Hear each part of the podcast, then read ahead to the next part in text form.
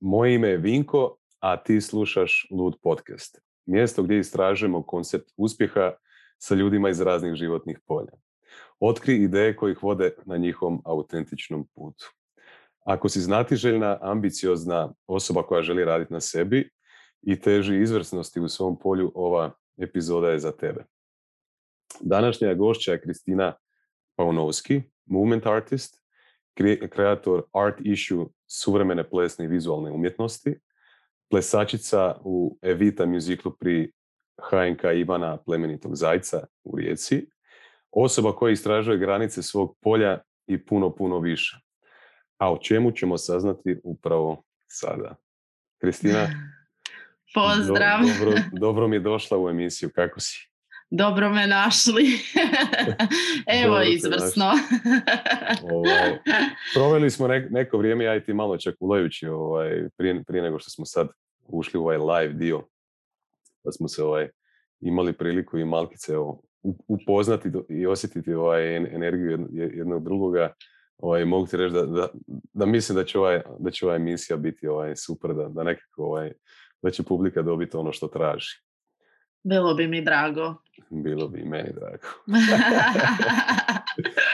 ovaj, pa ajde da, da za početak nekako uh, u, u par kratkih uh, crtica, rečenica možda ovaj, nam kažeš nešto, nešto o sebi, o svom backgroundu, gdje si, gdje si rođena, gdje si odrasla, ovaj, i napraviti nekakav presjek svog života recimo do, do, do, do ovog trenutka. A ti, ti odaberi highlighte. Pa mislim, mislim da me nitko još nije do sada pitao ovaj, u biti toliko direktno da obuhvatim uh, tako veliki dio uh, svog života. To ti je, ali, ovaj intervju ti je jedno jako veliko introspektivno iskustvo. Introspektivno iskustvo. Tako da i ti imaš koristi od toga i publika, a i ja. Evo. Mislim da nam to dobro svima dođe svima na vrijeme. A, pa evo, ja sam osoba prije svega, a onda sam i sestra, i kćer, i studentica, um, i umjetnička voditeljica u plesnom centru K dva K, tako da svašta nešto. Ali kao osoba, recimo, da i započinje neko moje putovanje na planeti Zemlji. Rodila sam se tu u Rijeci i um, imala sam ono, prvih šest godina života ono, pravo gradsko odrastanje, jer su moji roditelji živjeli u centru grada, i brat i sestra. Uh-huh. Uh, I onda uh, tu u šestoj godini počinje seljenje uh, i konstantna neka promjena, uh, tako da sam nakon toga živjela u Kraljevici, pa smo se onda vratili u Rijeku, a u Rijeci smo se onda dva puta selili, ali sam ostala u istoj školi, i onda je došla srednja i prvi put nekaka, nekakva konstanta u tom nekom mom odrastanju. A, u tako srednjoj da, školi u Rijeci, jel? Da, u medicinskoj Aha. školi, veterinarski tehničar. To. Eto, imamo nešto zajedničko. Ja sam medicinska škola bio, ali farmaceutski tehničar. E, ali ovo, za, zapravo ovo ljudi većinom i ne znaju, jer je nekad bilo toliko davno, i, i em što je bilo toliko davno, i tada sam se uh, bavila plesom, i to je uvijek bilo nešto što se prije prepoznalo i povezalo sa mnom, tako da najčešće kada to podijelim sa ljudima uvijek bude onak nekako iznenađenje i zanimljivost, tako da evo. ja, ja ti volim, prije nego što dođemo do, do, do plesa, koji je sad nekako onako ovaj, fokus ovog našeg razgovora i sve što se, što se događa te, tebi u životu oko plesa, da, da bi išla na taj put. Ovaj, uvijek me zanima i volim pitati ljude kako je njih, kakav je njihov odnos bio recimo sa tim nekakvim stupovima, ja bih rekao, koji, koji nas razvijaju od, od obitelji, kroz, kroz taj odgoj, pa kroz, taj, kroz školu, formalni sustav obrazovanja. Mm-hmm. Pa evo, taj, taj me dio malo, malo zanima, kao kratko ako možeš nešto. Prvo recimo o obitelji, evo, koliko je to tebi bitno, šta si naučila kroz sve to, kroz odnose sa roditeljima, sa možda, šta si rekla da imaš sestru, brata? Da, e, Pa u biti ja imam e, brata i sestru koji su stariji šesnaest i sedamnaest godina. I ovaj A, šesnaest sedamnaest godina da. Stariji. Da, zanimljivo. Tako da ja se volim zezat da sam ja došla ko neki padobranac u svoju familiju. A. I rekla bih da e, kao treće dijete Uh-huh. Uh, može biti dosta sklisko jer su me svi zaista mazili i pazili. Uh-huh. Uh, tako da uh, osim što sam imala nekako ono, taj roditeljski stup, zaista sam kroz uh, svojeg ono, brata i sestru uh, isto imala to jedno učenje o životu i mislim da je u biti veliki blagoslov što, što sam ono, stavljena u tu poziciju, a nekakav izazov je taj što sam bila treće dijete, pa su me svi voljeli, podilazili. Znaš, ono roditeljski kriterij ti se isto malo spusti. Tako da što se tiče mojih roditelja i brata i sestre, a, ma mislim, obitelj je sve, hmm. ali ono kad spomenemo obitelj, onda ne mislim da obitelj uvijek moraju biti samo roditelji. To može biti baka ili djed, to može biti nekakva zajednica ljudi u kojoj možemo naći podršku, potporu hmm. uh, i učitelja. Na kraju krajeva naši roditelji su naši učitelji. Yeah. Tako da što bih rekla o, o tom odrastanju je zapravo i dobro, doći ćemo i do škole, ali ja sad govorim iz vlastitog iskustva i mislim da će tako i proteći cijeli ovaj naš razgovor, da, da ću se više bazirati na ono što ja sam proživjela i što je nekakva moja istina, nego nešto što sam možda puno čitala, iako to sve utječe na formiranje toga kako nešto doživljavaš, okay. ali rekla bih da um, taj obiteljski, roditeljski uh, odnos te oblikuje. Međutim, blagoslov je uh, to što u našoj nekakvoj zrelosti dođemo do točke gdje zapravo možemo ispraviti, nadograditi, proširiti sve ono što je formirano kroz naše odrastanje. Ti nekakvi odnosi, često su odnosi, mislim, roditelji rade najbolje kako znaju, sad ovako generalno govorim, ali zaista, zaista vjerujem da mi ko ljudska bića imamo u nekim momentima našeg života ono, stvarno tu mogućnost da um, radimo na nekim našim navikama. Iako je to naravno teško, jer ja sa trideset godina, nakon trideset godina života i neke naš navike koja se ukamenila, jako teško ću naš, ju prepoznati prije svega, jer je ona nekakva normala. Da, da. Biti, jako volim onu priču sa slonićem. A. Bio je mali, mali slonić koji je bio zavezan za, ono, u zemlju, nije se mogao micati, za lanac je bio povezan i pokušavao se osloboditi i nikako, nikako da se oslobodi i onda je odustao u biti i raso, i raso, i raso i takav je ostao. Jer je on, naš, probao, nije išlo i to je postala njegova stvarnost. A kada je odrastao se zapravo mogao slobodno kretati. Bio je jači od tog klina. E sad, rekla bih da je naša obitelj taj klin, ali da mi u jednom trenu postajemo taj slon. E, jako lijepo si ovaj, ovu priču ispričala. Ovaj, ima, ima, ima još puno sličnih priča ovaj, koje, koje recimo šalju sličnu poruku. Ovaj, sad, da, ne, da, ne, da ne pričam ja još dalje, ali ja, jako, ovaj, jako, jako zanimljiva poruka definitivno. E, hm. e,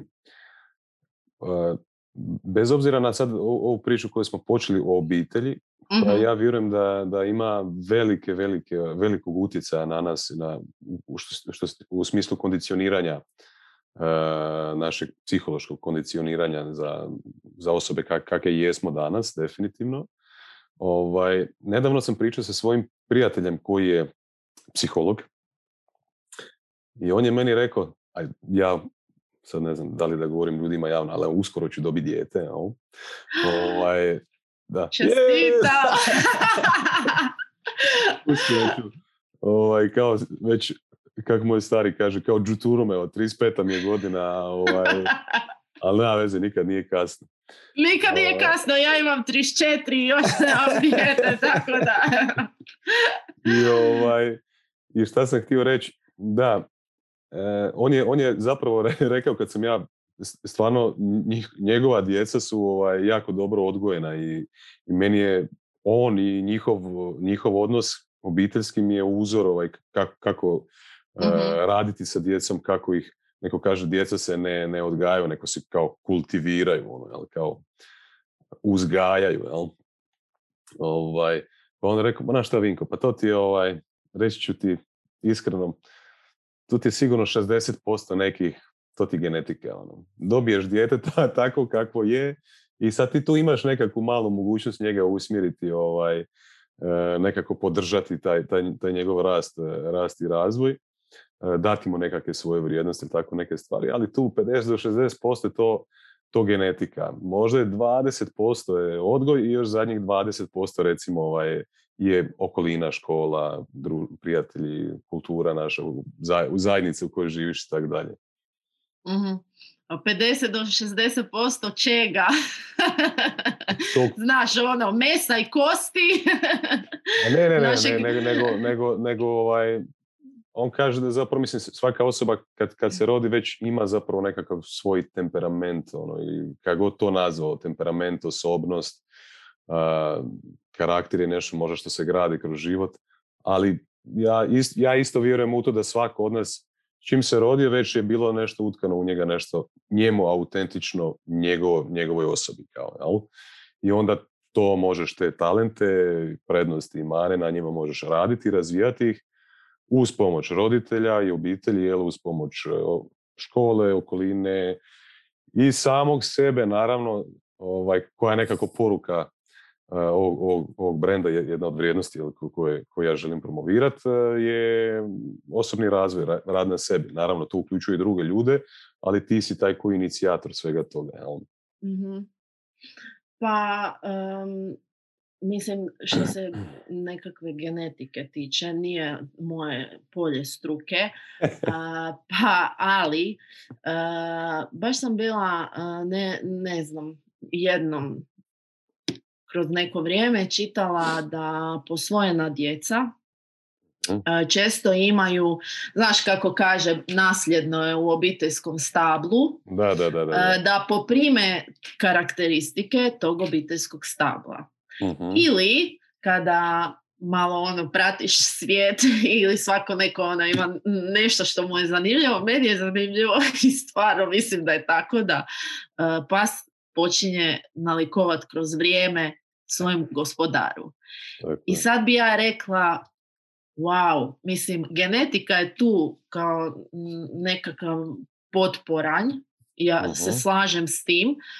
Ali opet ono, imamo tog slona koji može postići jako puno. Slažem se da se mi svi rodimo sa nekakvim možda predispozicijama, i, i, ali sve, sve je to nešto što se može mijenjati, što osim dobro, naravno nekakvih baš uh, bolesti s kojima se ljudi mogu roditi. Ali rekla bih ovako generalno da imamo veliku, veliku moć. Makar što se tiče ovog nekakvog ono,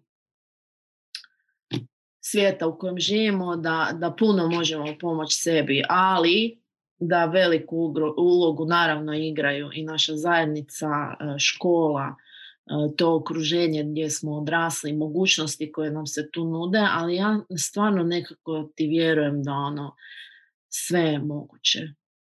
Sve je moguće i zapravo o, kroz zadnjih možda godinu, dvije, ovo će zvučati smiješno, ali toliko sam puno naučila od o, svojih životinja. Imam mačku i psa i imam svoje biljke. Aha. Kroz zadnjih godinu dana život je bio takav da smo više možda provodili doma, ostvarili možda neke veze kroz koje smo, znaš, ide ti život i kao stačeš, ali stvarno sam imala vremena za neke stvari uh-huh. i ja ti uvijek uvijek sebi vratim u glavi tu scenu gdje ja želim odustati od svoje orhideje jer je ona uvenula. To je to. Znaš, kao šta ću, riješit ću se cvijeta. Ajme ne. Znači, on, orhideja je procvjetala na, na proljeće i ja sam ti rekla, ma ne, naš ono, život je tako, tako ne možeš znati, tako ne možeš zaključiti. Uvijek trebaš imati taj jedan mali prozor koji je otvoren. Ono ne mora biti ono, znaš, zidna stijena, pa onda postajemo ono nerealni, ali jedan prozor mogućnosti može postati zidna stijena koja je svakodnevnica tvog života. I na kraju krajeva, opet ono, se vraćam recimo na taj ples, to je postao moj ples.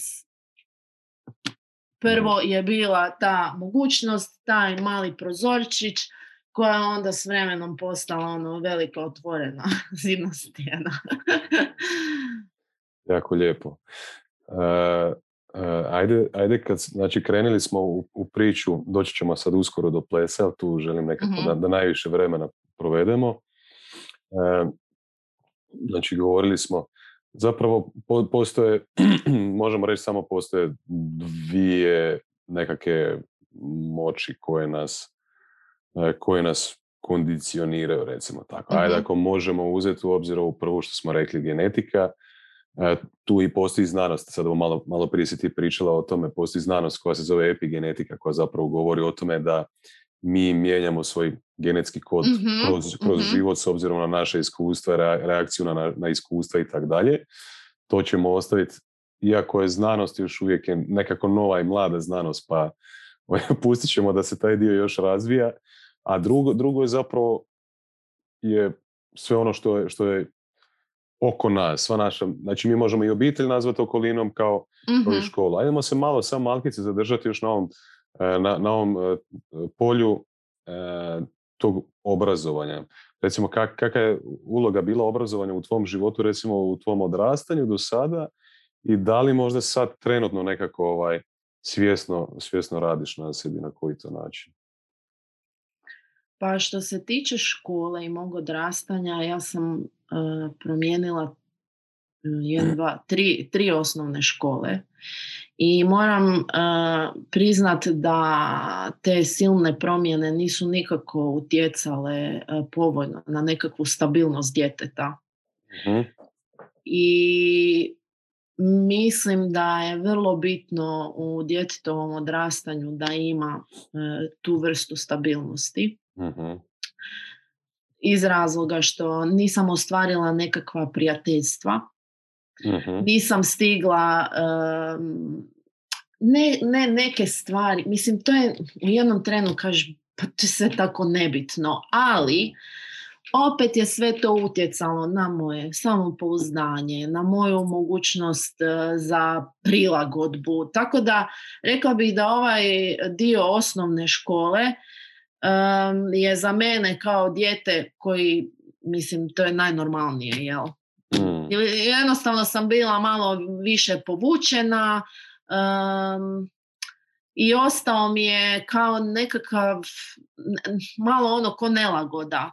Znaš, mm. i no, nove učiteljice, i novo prilagođavanje. Ja mirna, malo tiha, povučena. Nisam Nisi imala toliko konstantu nekakvu, da. Tako je, niti samopouzdanja. A najbitnije od svega što mislim da je da me nisu ni moje učiteljice uspjele uh, upoznati da mi daju tu nekakvu podršku u mom no. razvoju.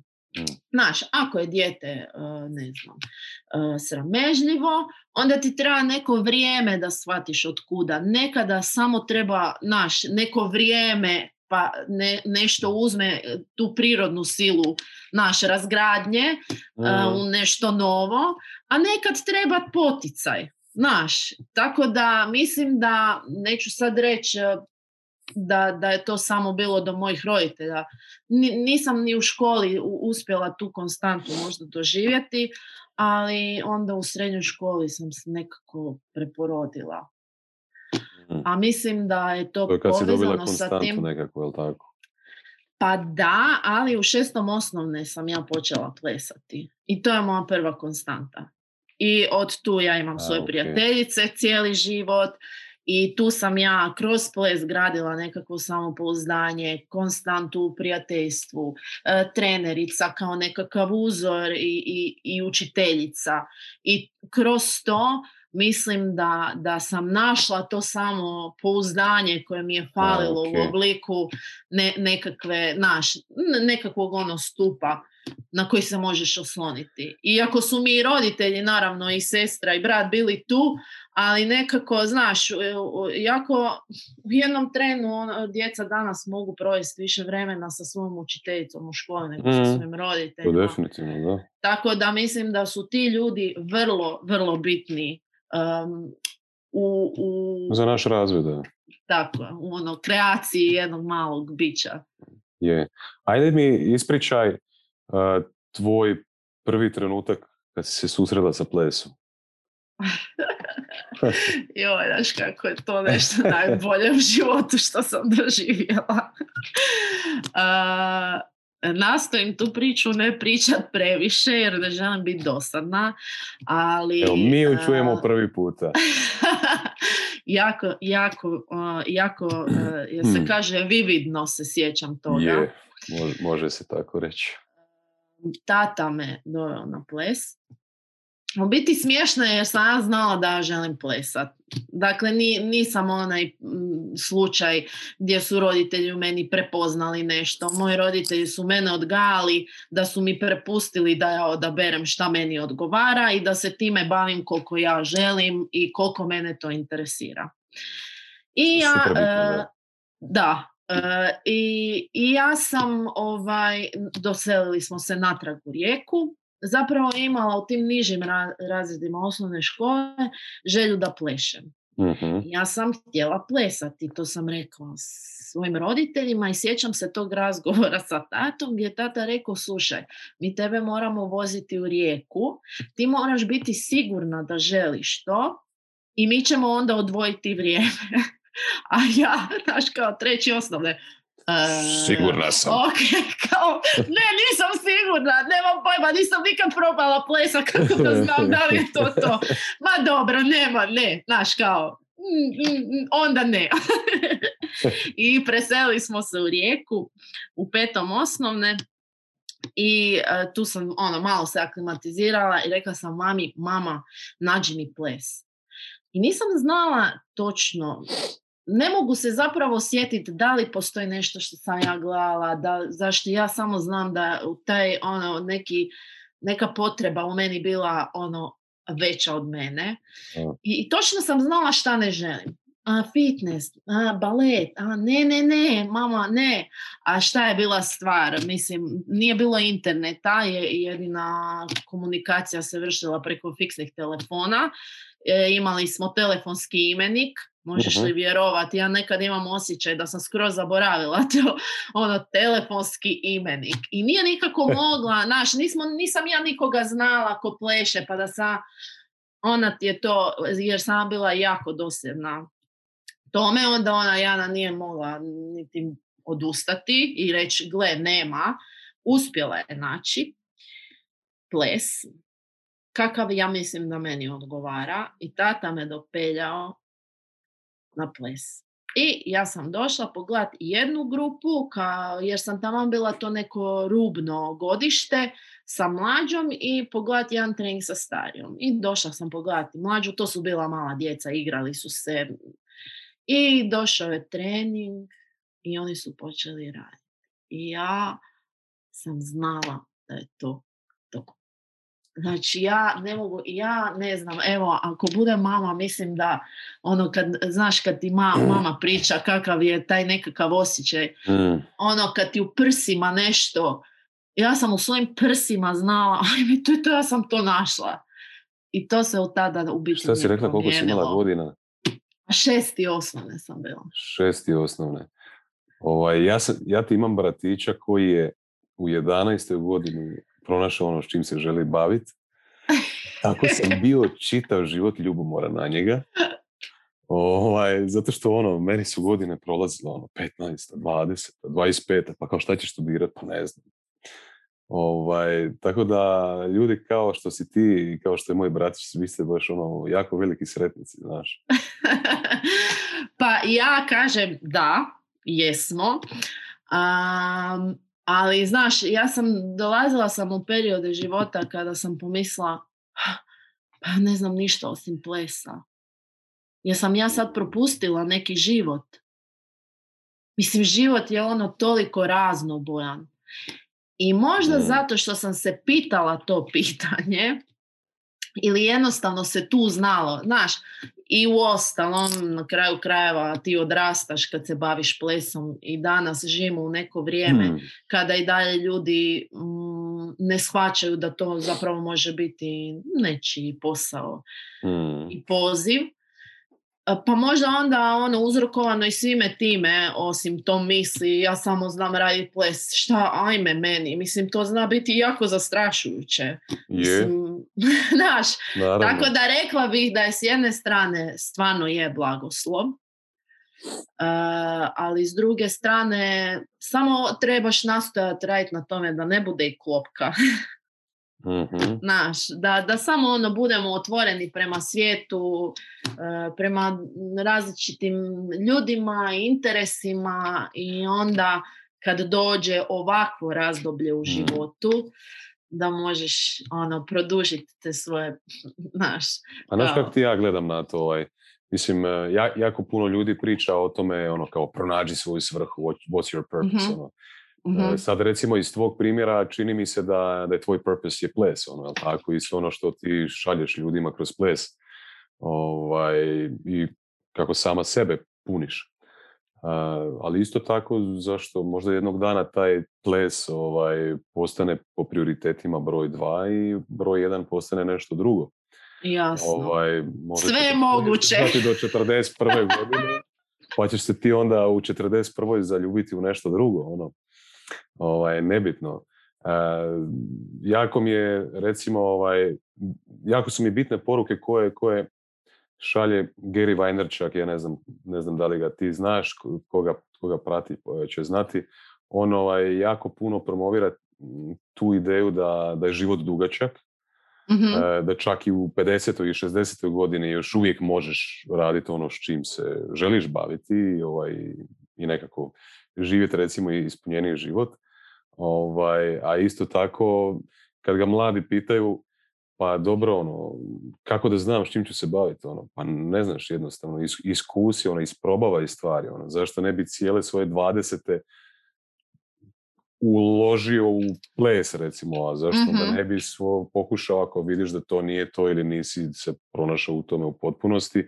Mijenjaj, opet možeš i kroz te dvadesete probati, ono, i poduzetništvo možeš probati, ne znam, sport teško možeš probati poslije, recimo, četrdesete, možda ovaj, onaj nekakav, eh, kak se zove, onaj curling, ono, kad na ledu.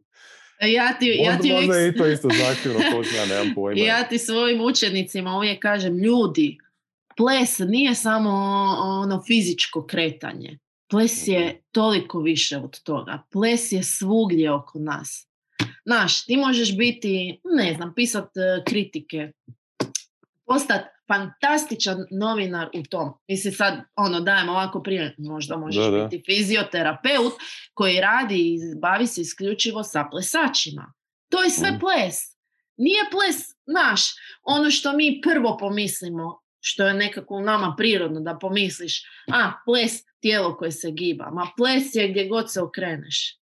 Samo, i tako mislim da je i sport, znaš. Je. Samo je bitno da ono imaš tu vatru koja gori u tebi, koja te, koja te jednostavno... To te čak ono, i ne gura, nego te privlači. Da. Jel tako? Ono, to je i se, točka. Jel se, jel se ti moraš, jel se ti moraš tjerati da ideš plesati? Daj mi reci koliko postoji dana, recimo, da se moraš disciplinirati baš da, da ideš tamo, ili već se dugo sad baviš mm-hmm. s tim, a koliko je dana mm-hmm. koji jednostavno je, probudila sam se, ovaj, da, želim danas plesati. Ja, ipak je to tebi postala profesija, nije ti to samo hobi, jel tako? Mm-hmm. Pa e, zapravo pff, rekla bi da se to mijenja kao što se mijenjaš i ti, znaš, ko čovjek. Imaš tu ono dječju dob, pa imaš mm-hmm. e, mladenačku dob, onda imaš... E, zrelu dob i uh, sa njom se mijenjaju i nekakve potrebe i ono što je tvom tijelu potrebno da bi njegov performans bio na određenoj razini. Uh-huh. Uh, mene ples zanima osim kroz fizičko izražavanje, kroz krea- kreacije. Uh-huh. I tu biti uh, mogu povući paralelu sa tom artišiju. Um, pa recimo, to je zamišljeno da postane jedna platforma uh, koja, kroz koju bi se onda istraživao ples kroz različite medije. Uh-huh. Tako da, osim ono ovog pitanja koliko plešem i koliko je disciplina, koliko potreba, moje potrebe nisu samo one u fizičkom obliku.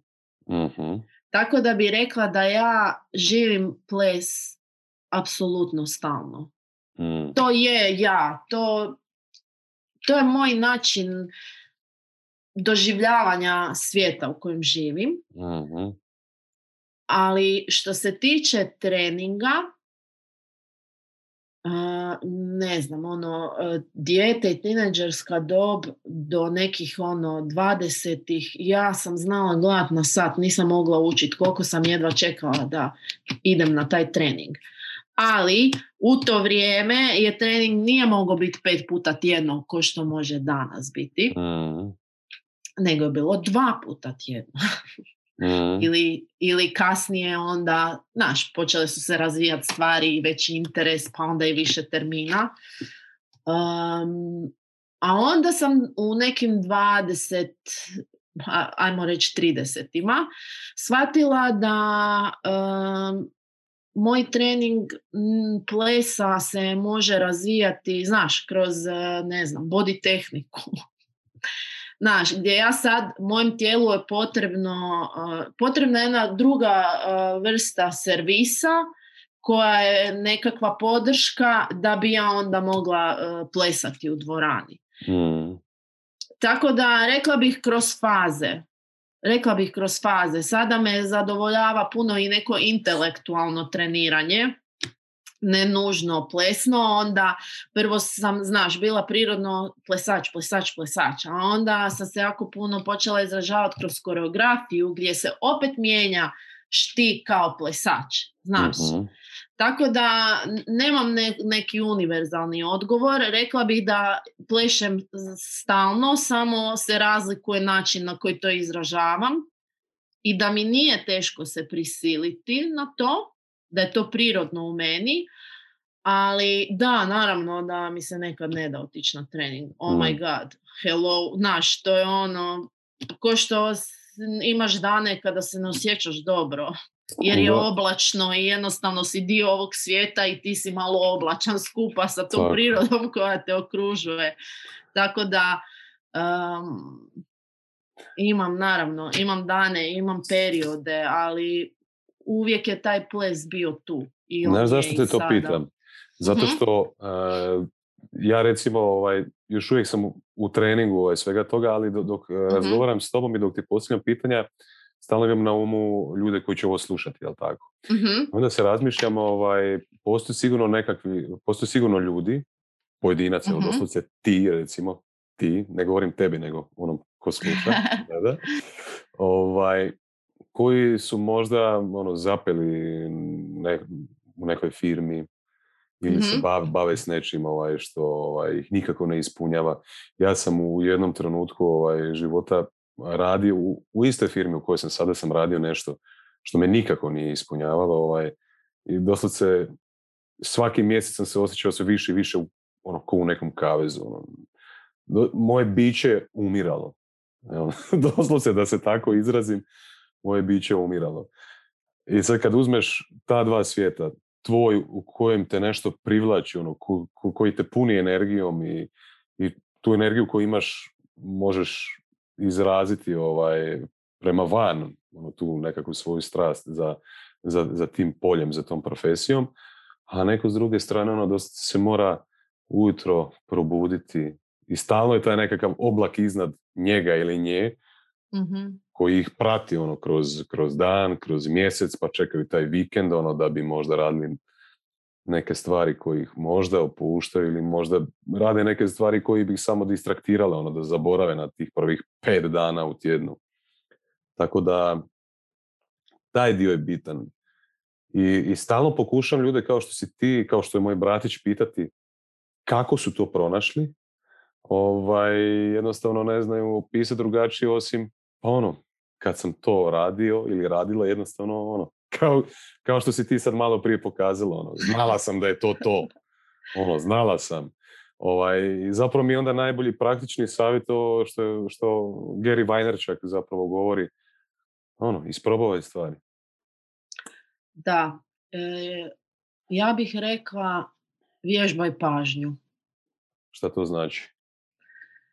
To znači da m, prije, prije nego što e, osjetiš da ti nešto odgovara, da, da, da te nešto veseli, da nešto u tebi po, potiče neku vrstu entuzijazma, mm-hmm.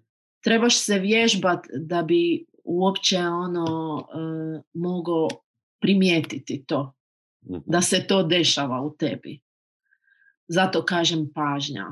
Jer postoji ona pažnja koja je uvjetovana onim našim iskonskim. Uh, kad nešto, naš, ono, to je ona refleksivna. Kad se nešto desi, odmah reagiraš na to prije nego što smo to si izracionalizirali. Uh-huh. Imamo onu pažnju koja je vezana uz naše interese i imamo onu voljnu pažnju koju, naš, ono, vježbamo da... da da, evo, bez veze, dnevno, da primijetim kako se ponašam prema ljudima, da primijetim kada nešto ne primijetim ili kad, znaš, ono, poglaš na sat i skužim, oh my god, nisam uopće ni primijetila koliko je sati jer sam to onako otišla kroz to. A misliš da budeš zapravo svjesnija kroz dan?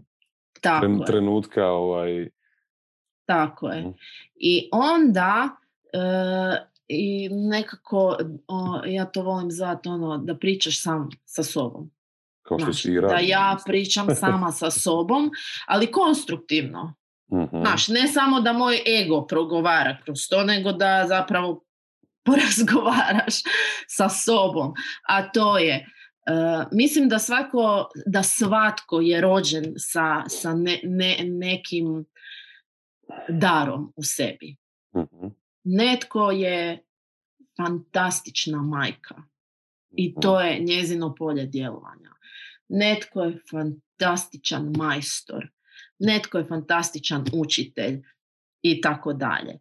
I mi svi, u, u, ja sam sigurna da kroz ono, taj naš život, da imamo naš, neke podražaje koje je pitanje da li smo primijetili.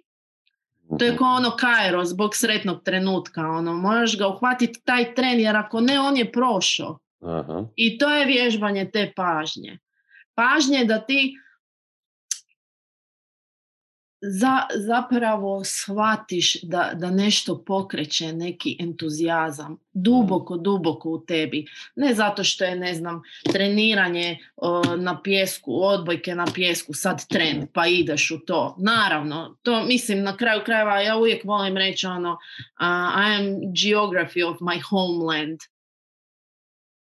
Što se dovodi u pitanje sa tom autentičnošću. Mislim, mene oblikuje svijet u kojem ja živim. Ja to jesam. Ja jesam svoj grad, ja jesam svoja država, ja jesam svoji prijatelji i moji roditelji, ali opet imaš tog slona koji jako dobro može te uzde, znaš, držati da ti ne poletiš i ne pogubiš se. Tako da, mislim da odabrati neki hobi i onda pustiti da taj hobi radiš sa uživanjem i ako on postane, uh, ako postaneš toliko dobar ili imaš nekakve rezultate, onda u jednom trenu, ja ti volim ovu priču sa, sa kolačem, tako sam ja sebi objasnila. Gle, kao, imaš tepsiju i imaš unutra kolač, to je tvoj život, to je tvoj nekakav kapacitet koji možeš primiti. I sad imaš taj trulež unutra, nešto mi se ne sviđa, nešto me mori, imam taj oblak nad glavom. Šta sad ja trebam napraviti?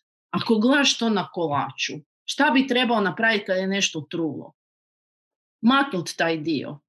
I ako makneš taj dio, o, ti zapravo sebi radiš mjesta za nove mogućnosti. Uh-huh.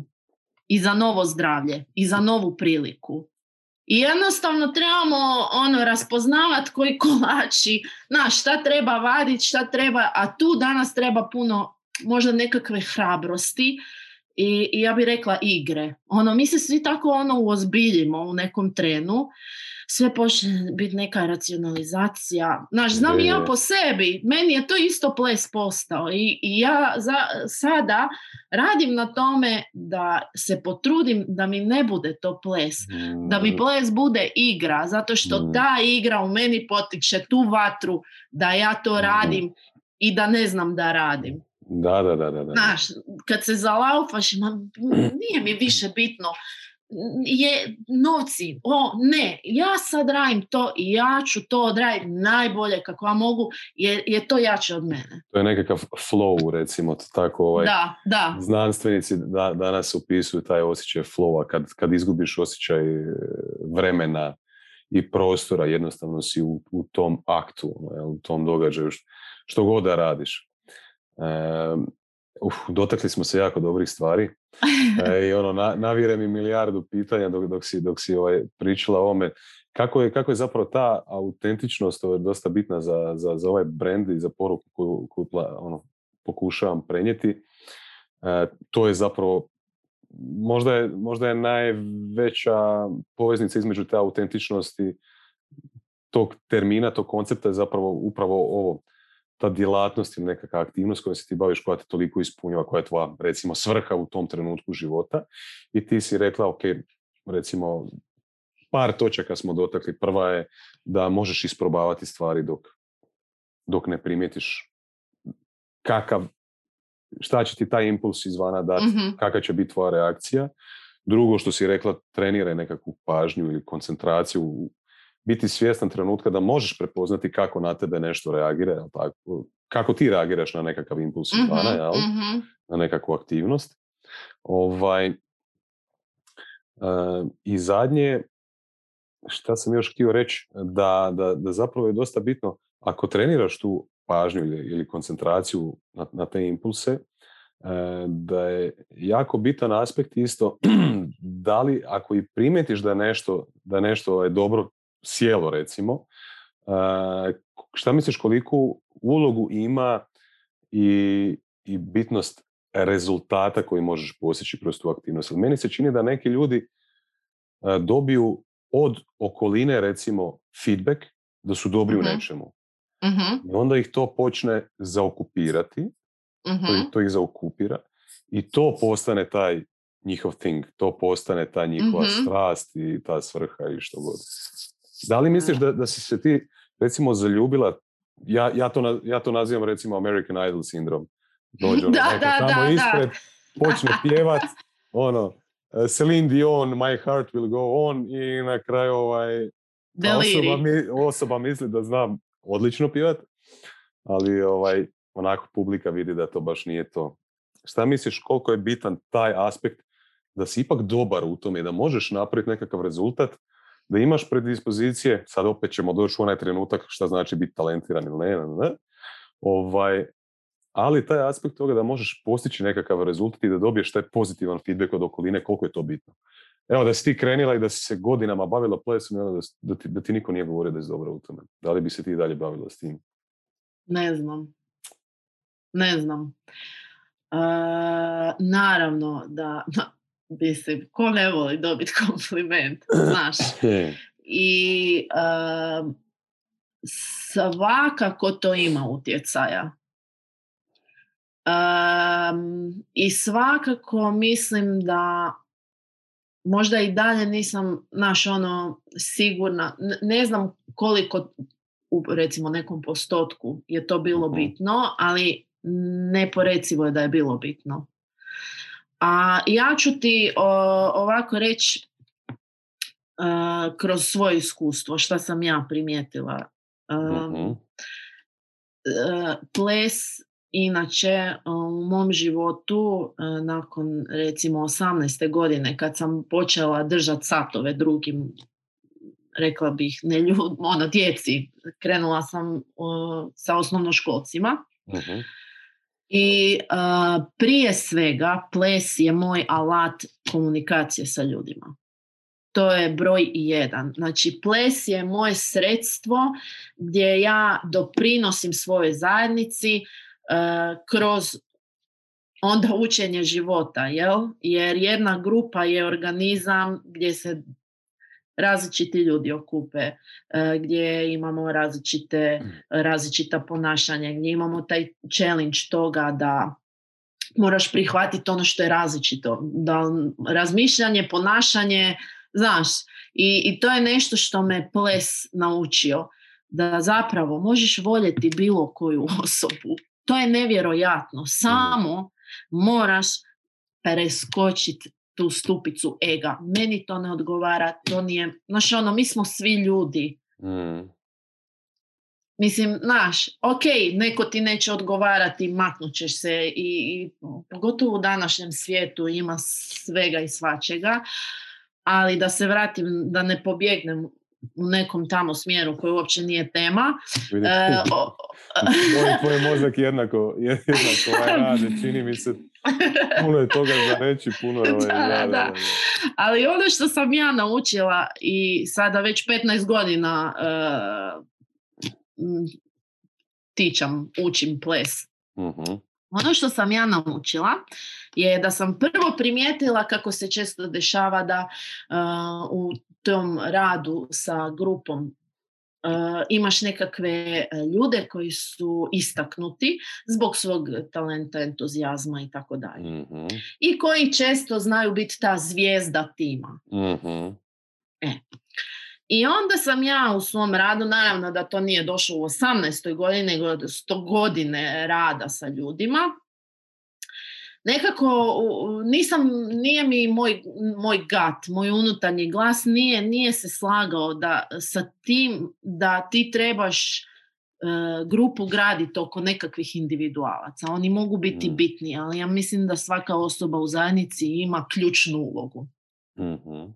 Svi smo jednaki. Ali ono što i na način, to je onda razlika. Mislim, naš.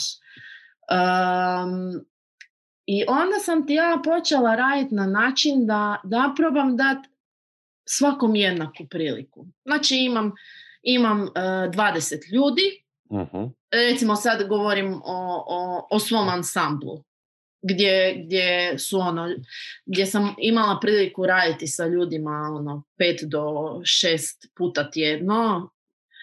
Uh, I nastojala sam svakom dati ono, taj jedan njihov momenat. I znaš što se desilo? Dobila sam dvadeset ravnopravnih ljudi. Jer ti ne znaš ko je zvijezda. Znaš ono, dobila sam... Ono, postigli smo to da, da smo jednako snažni. E sad, ono što mislim je da... Na, na, na, na, ko što su rađena istraživanja sa, sa, sa biljkama. Ono, jednoj se nisi obraćao, jednoj si se obraćao uh, sa dobar dan, a drugoj si govorio lijepa si svaki dan i biljke su venule ili nisu venule. Nisam isprobala taj re, tu recepturu, ali vjerujem da u tome postoji. Jer znam kad njeguješ biljku da onda ona cvjeta. Zdravo i sretno. I mislim da je jako, jako bitno da sve ono što prepoznamo u ljudima, da im ide, da, da se ističu, da imaju nekakav... Da mo, naša dužnost ljudskog bića je da pohvalimo to. Mm. Zato što mi onda pomažemo toj osobi da prepozna svoj plamen.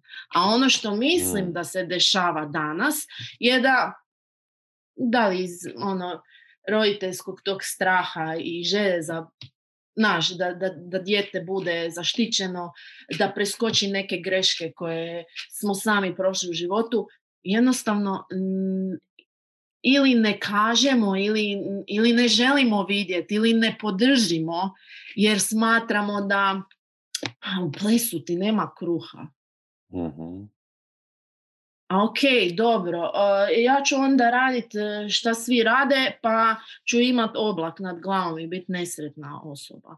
Mm. Znaš, šta je, šta je tu onda? Da li da se opečem ko plesač, isprobam? Pa u tome upoznam troje ljudi koji se bave fizioterapijom i ja postanem izvrsna fizioterapeutkinja. Ali volim ples i ufurat ću taj svoj talent i taj gift u, ne znam, naš, ne, nekakav ansambl. Naš, ono, mogućnosti su neograničene. Tako da mislim da, da je naša, moja, tvoja, svih slušatelja, gledatelja, svih nas, da, da zapravo pomognemo onima oko sebe da prepoznaju mm. taj talent. Što znači da je jako bitno kakav feedback će, ćemo davati ljudima, jel tako? Tako je. To dolazi isto ovaj, i od nas, naravno, i da budemo možda i nježni, ali da nađemo i balans s tim, da budemo, da nađemo balans između toga da budemo nježni i da budemo iskreni. Ma, tako, tako, ali to ti je ono, ne znam, skužiš da... Ali to je opet da... samo naš feedback, tako da treba to i... Pa e, pa zato e. ono polazi da se svijet mijenja od samog sebe. Nije tako to bez je. veze. A, znaš, što ti je... Ne, ne, ne, evo, evo samo, samo bih htjela ono, vrlo jednostavan primjer. Ne znam, skužiš da, da malo dijete od pet godina ima nekakav poseban odnos sa životinjom. Zašto mm-hmm. mu ne bi to rekao? Znaš, ono, zašto ne bi do, dao do znanja? Afirmirao to, kao potvrdio da, je. da ti to tako samo vidi. To. Ne, ne moraš ali ono, ti, ti ćeš biti vidi. veterinar svjetski.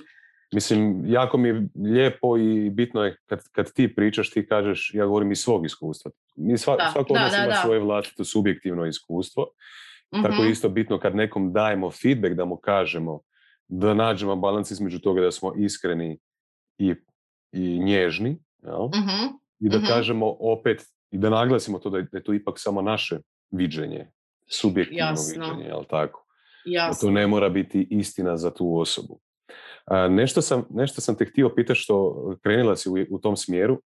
A, rekla si, ja sam to i zapisao ranije ovaj sebi kao nekako pitanje, kako ti ja vidim neke stvari. Recimo, po meni je sve komunikacija. Je li mm-hmm. tako? Ne znam da li za tebe. Po meni je sve komunikacija. A, jer možemo komunicirati sa ljudima, možda možemo i komunicirati s nečim drugim, kao što si rekla, možda životinje ili možda priroda, šta ja znam. Ovaj, ali ako je, ako je to moja nekakva sub, subjektivna ovaj, činjenica ili moj stav nekakav subjektivni, da je sve komunikacija, kad govorimo o tom aspektu ovaj, komunikacije s ljudima, eh, znači ja vjerujem da kad nešto ne možeš dovoljno dobro iskomunicirati riječima, da napišeš pjesmu. Kad ne možeš nešto dovoljno dobro iskomunicirati riječima, eh, napraviš film ili... Ovaj, naslikaš nešto ili, ili što god. U tvom, recimo, slučaju je to uh, otplešeš nešto. Jel? Ili mm-hmm. napraviš nekakvu koreografiju. Znači, kad, kad, je, kad je poruka toliko condensed, ono, u kojoj ima jako puno emocija i poruka je preteška za, za, za izraziti kroz riječi, ovaj, onda se napravi to nekako zapravo umjetničko djelo. Jel? I šta, mm-hmm. ti, šta ti pokušavaš izraziti i iskomunicirati kroz, kroz, kroz to što ti radiš, kroz ples ili koreografiju ili kroz movement ili kroz recimo onaj art issue koji, koji si isto pokrenula. Šta, koju ti poruku želiš prenijeti nama? Sad sam rekao da je teško to napraviti riječima, ali daj, probaj nam približiti to malo. Um, rekla bih da prvo što želim i što je primarno da prenosim je uh, s, svojim učenicima nešto. Uh-huh. Uh, I to smo spomenuli, to je to, taj nekakav ono uh, snalaženje, prihvaćanje zajednice u kojoj se nalaziš. Uh-huh. I kada uh, grupa ljudi i ima nešto što nadilazi naš, ono naše materijalno, nego ima nek, naš nekakav cilj, uh-huh. ideal, onda se m, puno može preskočiti, doskočiti um, tih nekakvih, um, kako bi rekla, ono, stupica svakodnevnih koje imamo. Uh-huh. Dakle, je, jedna stvar zašto radim ples je to. Druga stvar, uh, to si možda više u ovom prvom dijelu pitanja je taj dio da zapravo čovjek pleše od kada i postoji. I ples je zapravo nešto instinktivno, nešto što je dio nas. Ja imam osjećaj da to je za mene ples. Već sam otkucaj srca je ritam, je vitalnost i to je ples. Ples, nas po, ono, ples je fantastičan, je nas dok plešeš, ono, diraš taj neki nebeski dio svog bića, nešto što je, što možda ne možeš objasniti. To je taj ono... meditacija u pokretu možda, tako ne? Za mene svakako, za mene svakako i ja sam nekako shvatila da ono, ja za sada još nisam taj, taj tip osobe koji naš će sjediti u miru meditirat. Ja meditiram dok ja držim klas. Jer ne mislim na vrijeme, ne mislim na išta što ima veze sa, sa, sa, sa svim ono prije i poslije.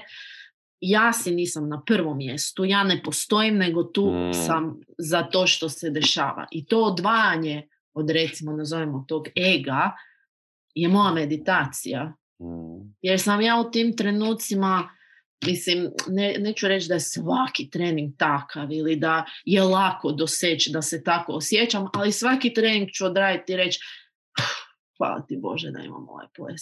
Hvala ti Bože zato što sam ja sad odradila svoju terapiju i ja sam zdravija osoba, ja sam bolja osoba, ja sam se riješila nekog tereta svakodnevnog života i tako dalje. Što se tiče uh, sad da bi došla do, do odgovora na to pitanje što ja želim prenijeti. Um, mislim da, da, da ono što ja želim prenijeti je taj naš zajednički duh dok nastupamo. Mm-hmm. Te, te ekipe. I mislim da uh, makar sam takav feedback dobila da se to osjeti i da je po tome uh, K dva K poseban. Jer odiše tom nekakvom zajedničkom energijom. I to bi rekla da je moja poruka. Taj osjećaj koji ćeš dobiti, ne nužno ono što ćeš estetski vidjeti, mm. da ti se to sviđa, jer tu imaš ono kostim, glazba, stil plesa, s čim se netko može i ne mora povezati, ali svatko, svatko može prepoznati ono naš. Svako može prepoznati ljubav. Nije bitno komu je šta rekao, koga je kada naučio, ko nas je formirao, ko, ko je bio tu, ko nije bio tu. Svatko je rođen i može prepoznati ljubav. To je univerzalni jezik, jel?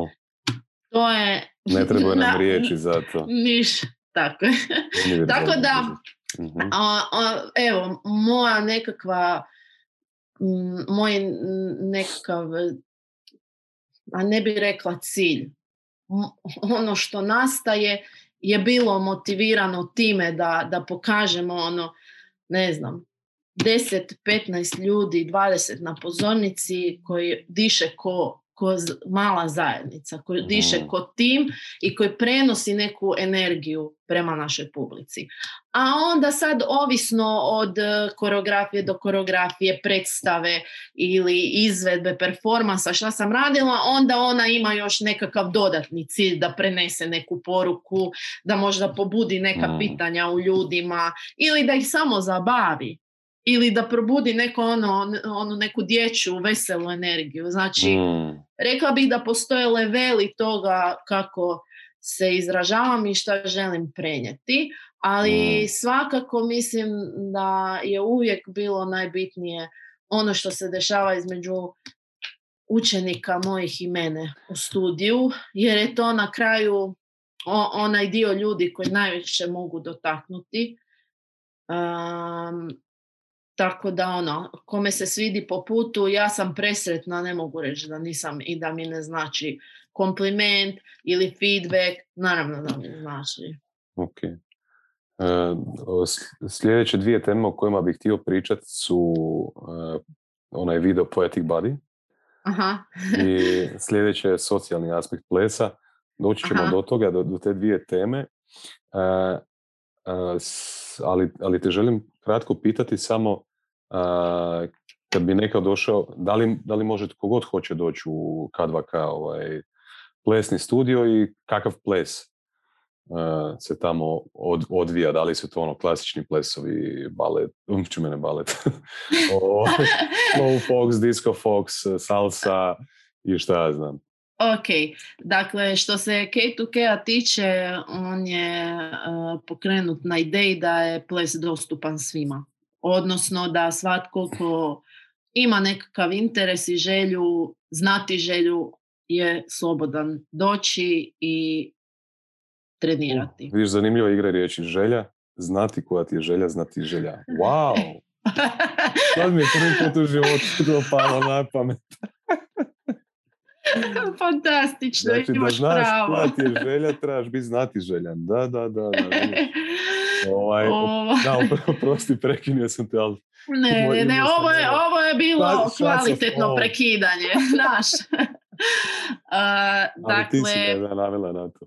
Ovaj, da li, što, što, recimo, ja pošto sam često u Rijeci, kad bi ja došao ovaj, kod tebe u K dva K plesni studio, slušaj ovo. Da ja mogu tamo ovaj, očekivati, doživjeti. Ću plesat slow fox, disco fox, ono. Uh, dakle, ono na što smo se mi usmjerili je zapravo uh, hip-hop okay. i uh, contemporary. Recimo uh, da je to nekakav možda m, ima, imali smo tu jednu struju tog komercijalnog svijeta i nekakvog ono, više možda kazališnog. Aha, komercijalni bi bio koji dio? Uh, hip-hop? Kome, ne, ma, zavisi, zavisi kako koristiš. Znači i okay. hip-hop i contemporary mogu biti drugo, korišteni u, u kontekstu komercijalnog plesa i u kontekstu kazališnog. Mm-hmm. Bitno je kako ga koristiš. A uh, K dva K smo osnivale tri prijateljice sa tog plesa, sa te konstante. Uh, Maja Kereš, Katarina Jurić i ja. Mm-hmm. I uh, Keti je tu bila kao ona, jedna naša podrška. Ona je svoje nekako ostvarenje doživjela kroz uh, neke uh, druge stvari. Uh, ali je uvijek bila tu kao... Uh, Keti je Maja Kereš ili? N- ne, Katarina Jurić. Katarina Jurić. Slabo čitam i nadimke. Ovaj, tako da, a Maja uh, je više naginjala tom komercijalnom, a ja malo tom artističkom. Okay. I onda uh, sjedinjenje takvih energija je dovelo do te dvije struje. U međuvremenu je Maja otišla uh, kratko nakon osnivanja u Ameriku raditi uh, i tamo se ostvariti, a kod mene, ja bi čak rekla, nikad nije bilo upitno od tinejdžerske dobi da želim ovo što je danas K dva K. Imati mm. mjesto gdje ću omogućiti mladima da mogu trenirati pet puta tjedno, a ne uh, da mogu trenirati... Moraš biti mlad. Trenirat... Ne, ne moraš. A, tako da, mi imamo a, svašta. Imamo od četiri godine do šezdeset pet. Imamo ples za žene koji je prilagođen toj dobi i tim afinitetima. Imamo ansambl koji a, i će aplicirati sad za akademije, koji treniraju pet puta tjedno, koji idu na seminare, putuju. A, imamo... A, grupe koje tek stvaraju neko iskustvo i znanje, tako da sve je nešto prošarano. Uh-huh. A prije trećeg mjeseca prošle godine smo imali uh, ideju oformiti jednu mušku grupu uh-huh. za zrele, zato što se ispostavilo zrele da imamo... Muškarci. Tako, e, da imamo uh, ono, naš, uh, muževe koji su uh, neki naši fanovi kojima bi dobro došlo da se zabave. Tako da ja bih rekla da svi mogu doći, mušku grupu još nemamo, ali ples za žene imamo. Odnosno, nemate uopće sada, mušku grupu trenutno? Ne, imamo što znači, se tiče ja rekreativnog. Aha, mogao bi ja doći, rekreativno, ali... Pa, okay. Rekreativno nemamo uh, mješovitu grupu, za sada imamo samo ples za žene. A, njo. Kako ću e, onda plesati? A, pa ne, naravno da hoćeš. Ja ću ti onda preporučiti gdje se možeš upisati. Može. Kužiš, zato se bavim tim da budem od pomoći drugima. Znaš? ako ja nešto ne mogu ovaj, ti uh, omogućiti, onda ću ti uh, biti jako sretna i korisna na kraju krajeva ovoj zajednici, da ti kažem gdje možda možeš naći ono što te interesira. Tako da uvijek postoji neko rješenje. Ok. Uh, ajmo sada kroz, kroz taj dio prijeći na ovaj sljedeći. Uh, to je zapravo taj socijalni aspekt plesa. E, pogotovo sad e, u ovom trenutku kako smo pričali prije nego što je poč- smo počeli na live, znači nije isto ovako ja i ti komunicirati mm-hmm. preko kamere i nije isto naravno ovaj, plesati jel, preko kamere ili kad osjetiš a, energiju te osobe ovaj, U, u blizini. Ja sam, ja sam išao prije šest, sedam, osam godina, sad malo sam izgubio pojam vremena. Uh, ja, ja sam se zapravo jako, jako lijepo osjećao dok sam plesao. Možda jako puno ljudi ni ne zna da sam išao devet mjeseci na ples, ali to je ono krenilo kao išao sam, ono, naučite os, osnove nekakve, recimo mm-hmm. disco fox, slow fox, salsa, cha-cha-cha i šta ja znam to. Ali osnove svakog od, od tih plesova. Meni se to toliko svidjelo i toliko mi se svidjela ekipa tamo da sam ono ostao devet mjeseci i žao mi je zapravo što sad kada razmišljam, ono ne znam zašto sam stao uopće ikad s tim, zato što me to, ja sam recimo puno u glavi i dosta sam onda i ukočen očito u tijelu i to me toliko puno pomoglo da se oslobodim, da, da, ono, da, da, da budem opušten, da se igram, da, da se družim s ljudima i tako dalje. Ovaj, i kako ti vidiš taj socijalni aspekt plesa ovaj, koji sam ja recimo doživio isto u, u tom klubu bio? Pa trenutno me dosta zabrinjava. Dobro. S obzirom da nam ove sve okolnosti nisu naklonjene mm. i zato što smatram da je taj nekakav aspekt komunikacije, druženja u zajednici je terapeutski, je učiteljski um, i ples preko laptopa može, zašto ne, do jedne granice, ali znaš, ne možeš zaliti biljku preko ekrana. Znaš, ne mogu ja tebe ovako zaliti, ne mogu, moram fizički zaliti svoju biljku. To, mislim da to Uh, je jako narušeno danas i um, mi smo evo kombiniramo ne, nešto i na otvorenom, ali cijeli ovaj period mislim da je da ćemo tek vidjeti nekakve posljedice za mlade ljude uh, i, i za srednje i stare. A i za srednje i za stare, da. Ali nekako naš, mi srednji i stari možda imamo neku odgovornost da, da, da, da smo recimo donekle naučili razumjeti i ovladati, a mladi moraju biti u zajednici da bi to naučili. Tako da što se tiče uh, ovako, mislim da je zato, ma mislim bilo koji sport, uh, ples, aktivnost koja koja se radi u timu je uh, od velikih blagodati za, za, za razvijanje pojedinca. Mm. I često uh, volim naglasiti da nema veze što smo mi sada u, u dvorani i što mi sada cijelo vrijeme se bavimo plesom. Tu postoje neki zakoni koji ćeš nositi i možeš ako želiš, naravno, ja ti ih dajem, a ti ćeš odlučiti što ćeš sa time i još nadograditi ili još bolje, postati još bolji od mene. Mislim da bi to trebala biti ono nekakva misao vodilja svakog učitelja da stvori učenika koji je bolji od njega.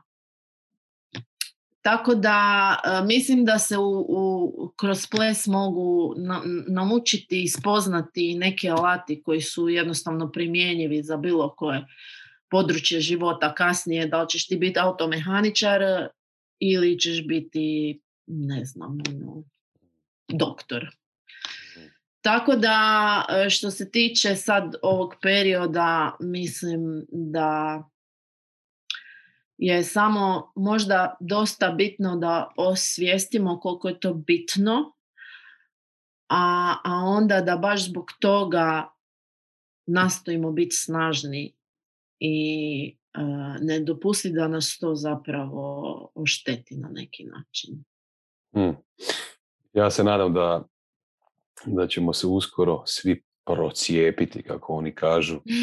ovaj, iako tu sad, kad bi, kad bi ušli u tu temu, mislim da, da bi imali ovaj, o čemu... To je, to je neki čemu, drugi podcast. Čemu, to, je, to je drugi podcast, da. To je drugi podcast. E, ajde, mi, ajde mi sad onda reci e, nešto o tom videu. E, ja kad sam ga gledao, video The Poetic Body, mm-hmm. ovaj, ja sam, ja sam iskusio nekako, dobio sam nekako meditativno iskustvo zapravo, onako sam ušao sam u, u, u, u taj video, bio sam jako opušten, fokus mi je otišao u potpunosti na, na to i ono, jednostavno smirilo me, ja bi, ja bi re, rekao tako. E, kakva je tvoja, tvoja bila ideja kad si, kad si krenila raditi taj video? E, koliko je tebi taj video bitan u tvom radu, recimo?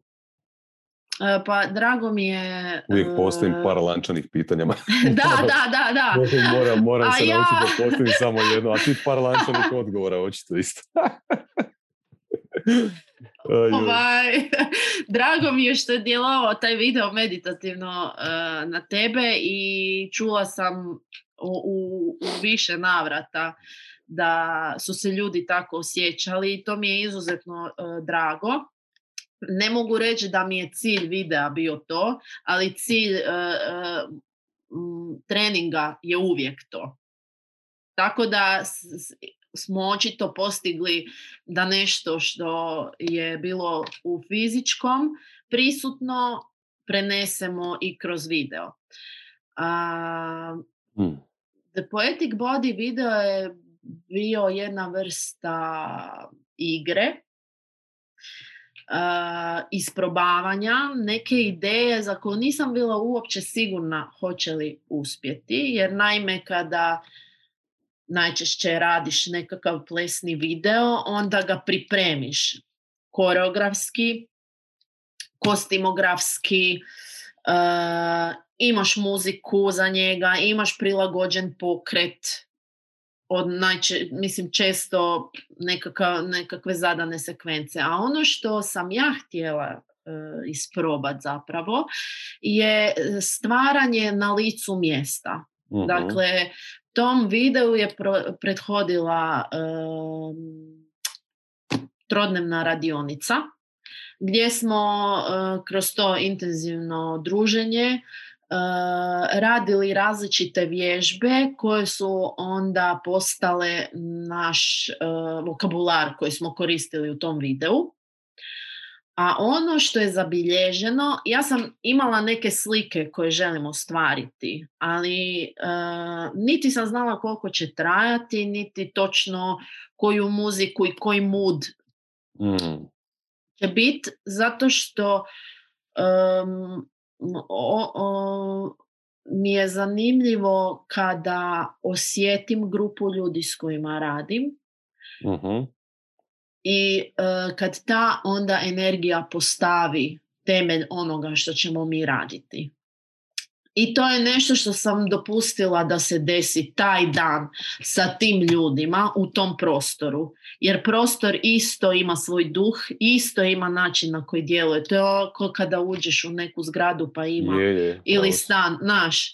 Tako da rekla sam, ok, mi ćemo doći tamo. Ja iz nekog razloga imam poticaj, mislim da je poticajno to mjesto. Mm. To je isto ono što on, ja učim, prepoznavati stvari da bi onda mogla smjestiti sve u neki prostor, koreografiju, nebitno. I uh, kad smo došli tamo, smo, radila sam sa Tinom Kadojić, koja je izvrsna u tome razumijevanju uh, plesa, pokreta, zabilježavanja i jako je fleksibilna i prilagodljiva da se i ona igra sa nekim stvarima koje možda mm. ono, nisu stvari koje radiš svaki dan. Tako da smo došli na tu lokaciju i um, ja sam stajala sa strane i davala zadatke koje su plesači radili, mm. a Tina je snimala. Mm. I mi smo ti tako radili i radili i radili. I desilo se na kraju da od jednog videa koji je bio planiran da bude u trajanju dvije minute, smo napravili skoro sedam osam minuta nekog mm. materijala koji je onda um, složen, povezan da bude nekakva meditacija. A, tako da evo, mislim, što se tog videa tiče, to je bio prvi takav moj rad, da na licu mjesta stvaram nešto, dajem nekakav input i mislim da je to jako zanimljivo i za one koji rade i za mene koja na, na, na licu mjesta reproduciram nešto. A, mislim da može biti izvrsno um, što se tiče neke inspiracije, jer um, stvarati U, u žigi je jedna stvar, a stvarati, e, racionalno promišljati je druga stvar.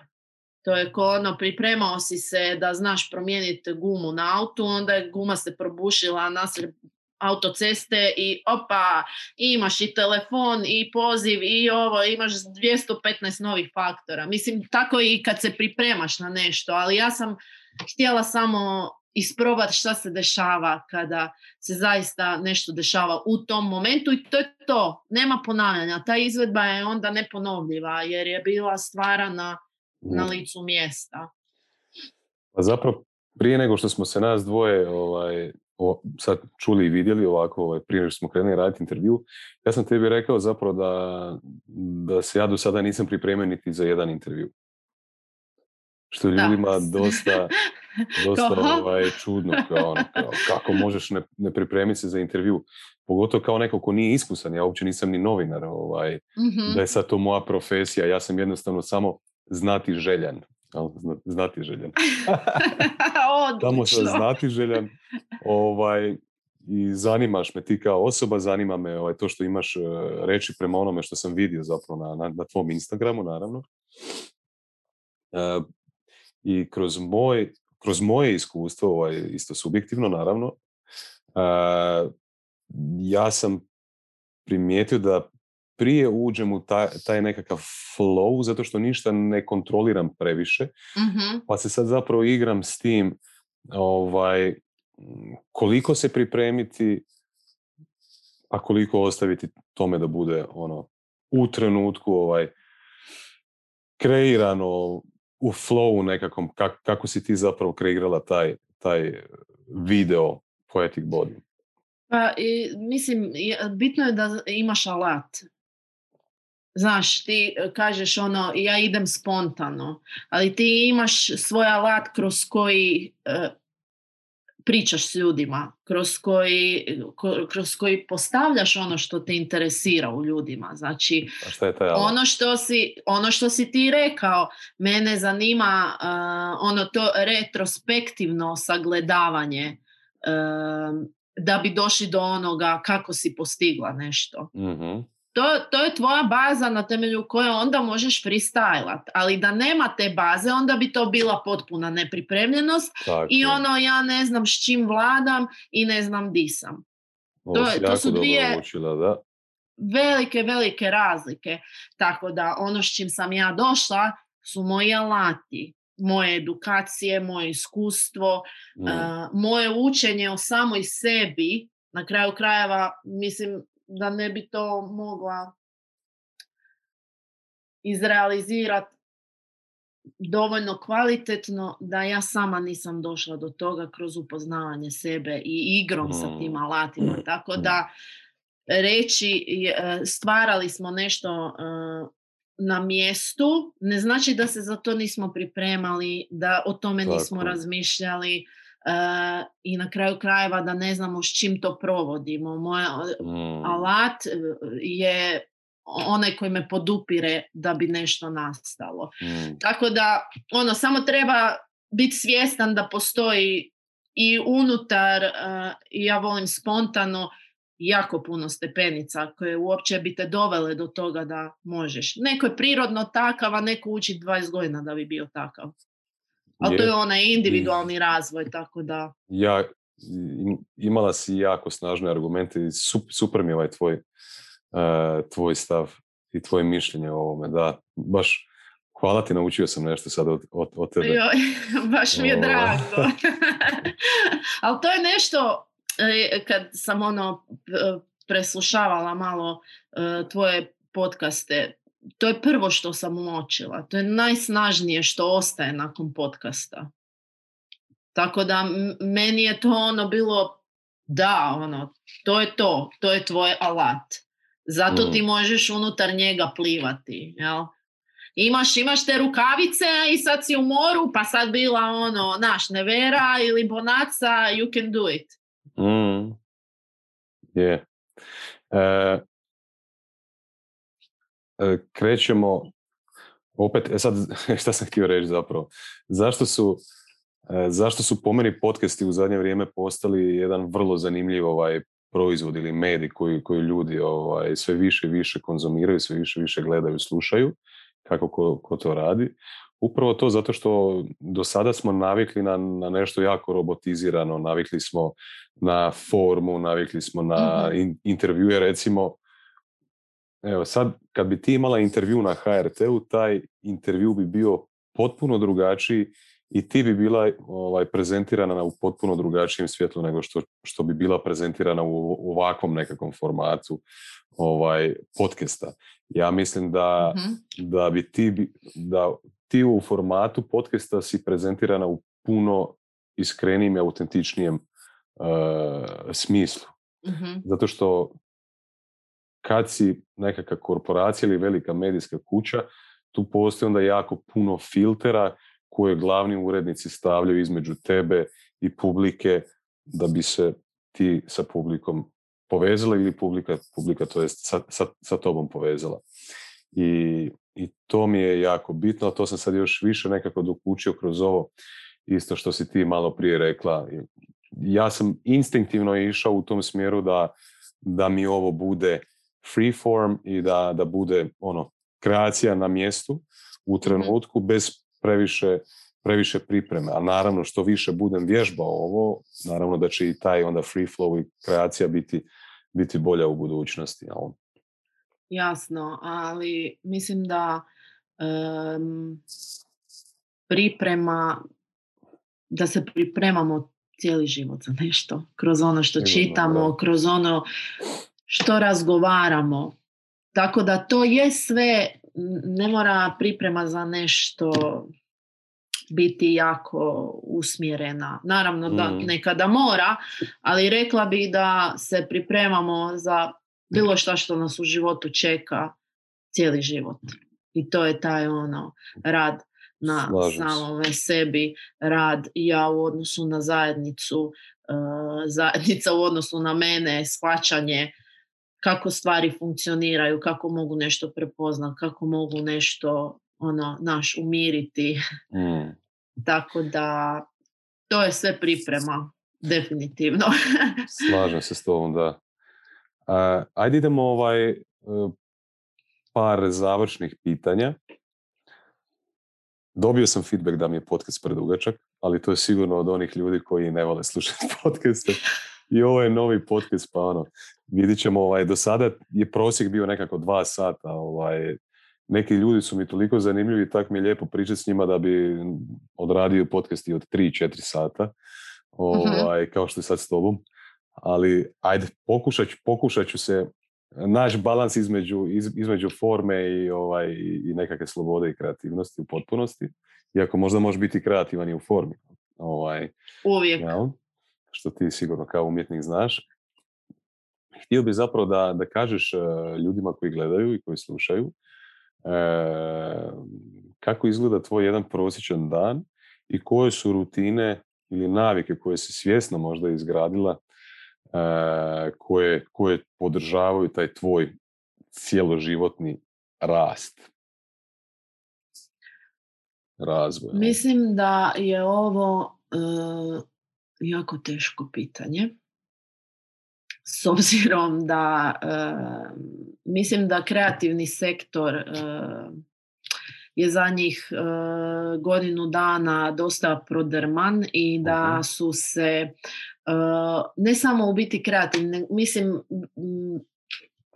i na sportski, da, da, da su nam rutine dramatično izmijenjene. Sad ne znam da li da se onda fokusiram na to ili da izgeneraliziram neke stvari. Pa ono, zanima me recimo ujutro kad se probudiš, da li meditiraš, da li čitaš, da li treniraš, da li radiš nešto drugo. Možda okay. neki, neki ljudi rade vježbe disanja, da li, ne znam, ono, imaš nekakvu rutinu gdje moraš, nismo ulazili u taj tvoj privatni dio života, možda da imaš svaki, svaki trenutak u danu, možda ili u tjednu kad se, kad odvojiš vremena za prijatelja ili za partnera, možda, mm-hmm. part, što god. Na, na taj način uh... mislim da imaš nekakve rutine koje znaš ako ih prakticiraš svakodnevno da, da će ti, da. Da će ti donijeti nekakav ovaj, benefit dugoročno.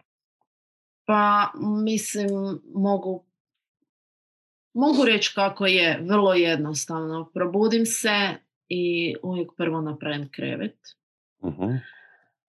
A, druga stvar je da onda a, imam nekakav svoj ono pozdrav sa, sa, sa svojim životinjama. Dečka nemam, tako da a, je moja o, ono, zajednica sada trenutno pas, mačka i ja. ovaj... E, i rekla bi da e, i onda naravno onaj dio sa pranjem zubiju, ali mislim da e, šta god se mje, e, mijenjalo u mom životu, ja sam uvijek pospremila krevet i mislim da je to jedna super vježba kao ono pranje zubi, gdje onda shvatiš koliko ono, znaš, i, kod djeca ti, ja se ne sjećam da ste se meni dali prati zubi. Mhm. I jako dugo, jako dugo, jako dugo, jako dugo je trebalo da mi to postane nešto što odrađujem bez napora. Postoje iz čega neki sam... odrasli koji ne peru. Eto, vidiš, eto.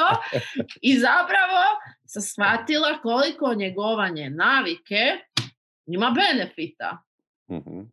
Jer ja sad to odrađujem bez napora, što mi je dalo neku naznaku da ako se vježbam, koliko god nekad neke stvari ti teško padnu, zapravo ono, mogu biti ne, u jednom trenu postati nešto što radiš, kako bih rekao. Radiš automatski zapravo, ovaj, automatski instinktivno, da. Tako da, što se tiče evo, ustajanja, to ti je neka moja rutina.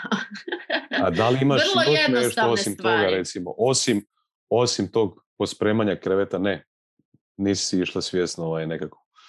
Rutinu. Pa ono što na čemu radim trenutno je da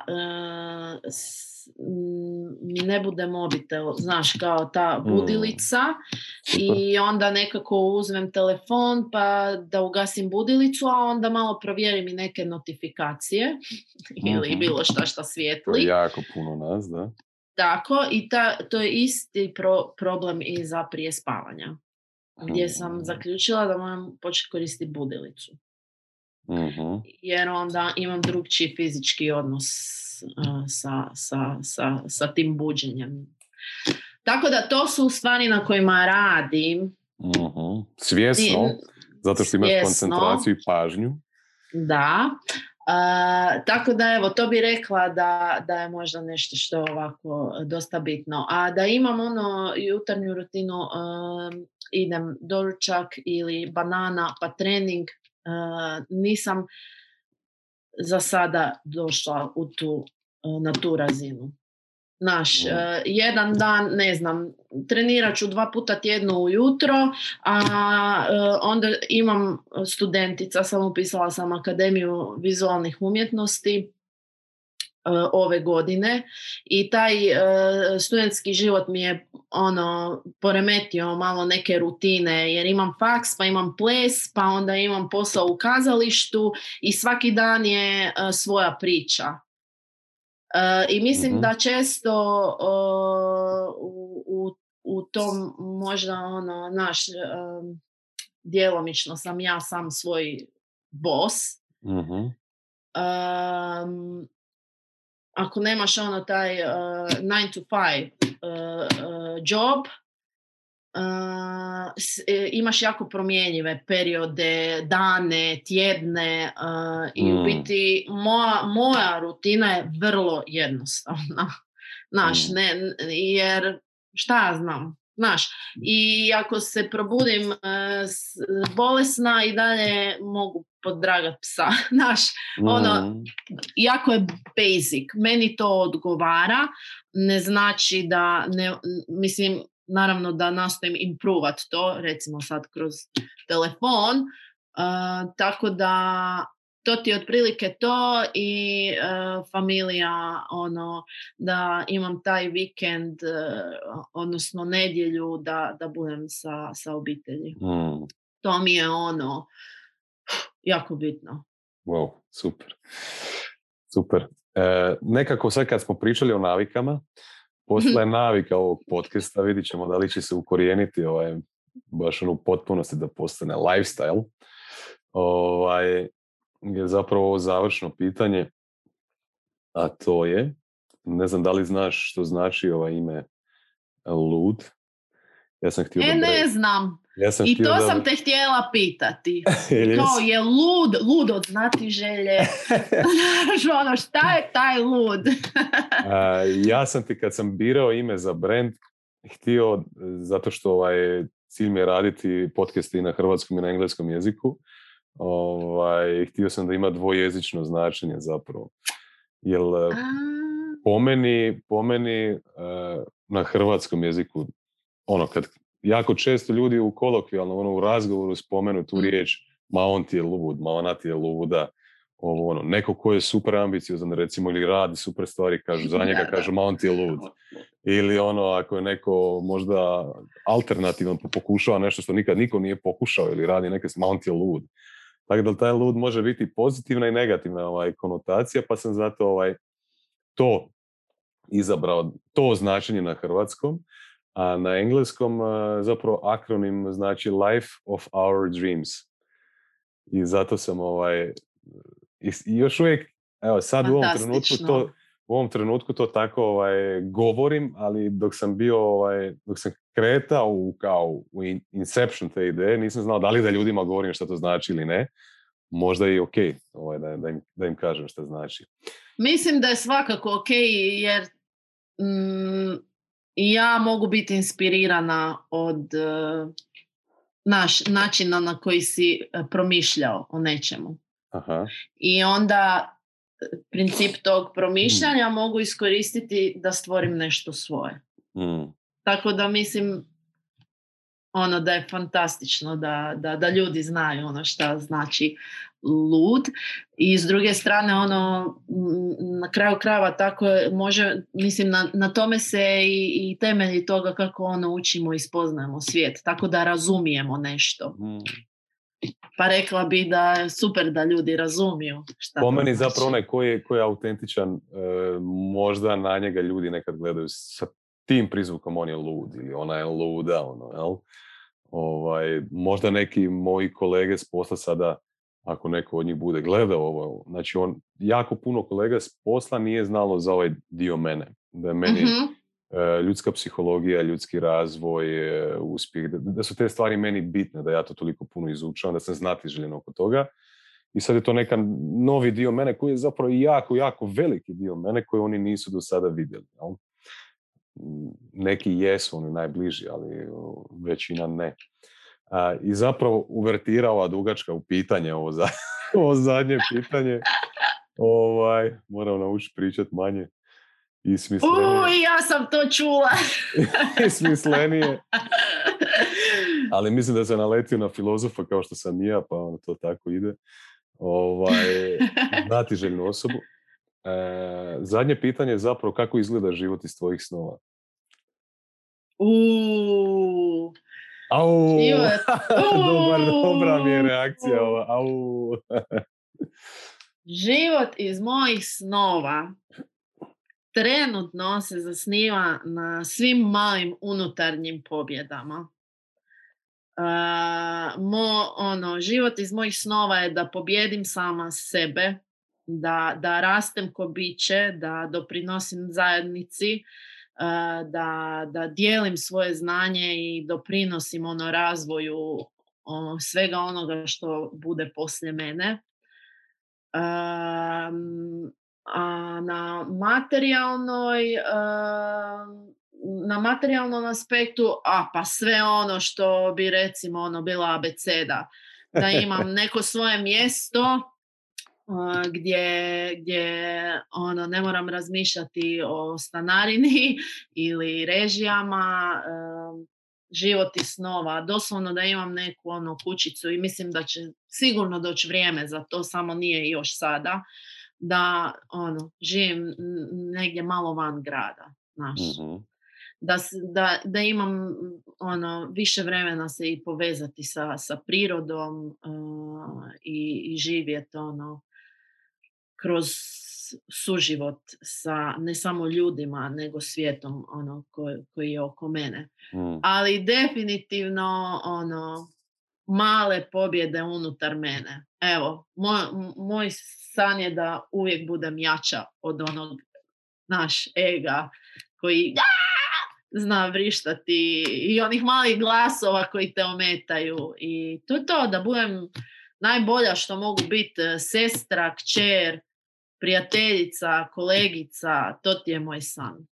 Wow. Ja ti se, da, divim svojoj prijateljici koja zapravo ono misli da je jako jednostavna, a zapravo izvrsna majka, izvrsna mm. prijateljica. Mm. Jao... I takva je i moja sestra, znaš, mislim, to želim, to želim, to ono, mm. to mi je moj san, da budem, znaš, zdrava za, uh, i, i da doprinosim o, ovom mjestu gdje, gdje se nalazim. Kristina, hvala ti ovaj, što si prihvatila moj poziv da budeš, da budeš gošća u još hvala jednom ti. Lud podcastu ovaj, i želim ti svu sreću. Hvala ti, bilo mi je radu. Stvarno zadovoljstvo razgovarati i hvala tebi što si dao priliku svojoj znati želji i da smo ono, zbog te otvorenosti na kraju krajeva i um, razgovarali i nadam se da će m, tvoji slušatelji, moji slušatelji i pratitelji znači nešto korisno za sebe, nešto univerzalno što nadilazi ono ko sam ja i šta radim, tako. Ko si ti i šta radiš, tako. I da će u, u, u ovom našem druženju možda naći ono taj neki mali alat koji će im ono pomoći.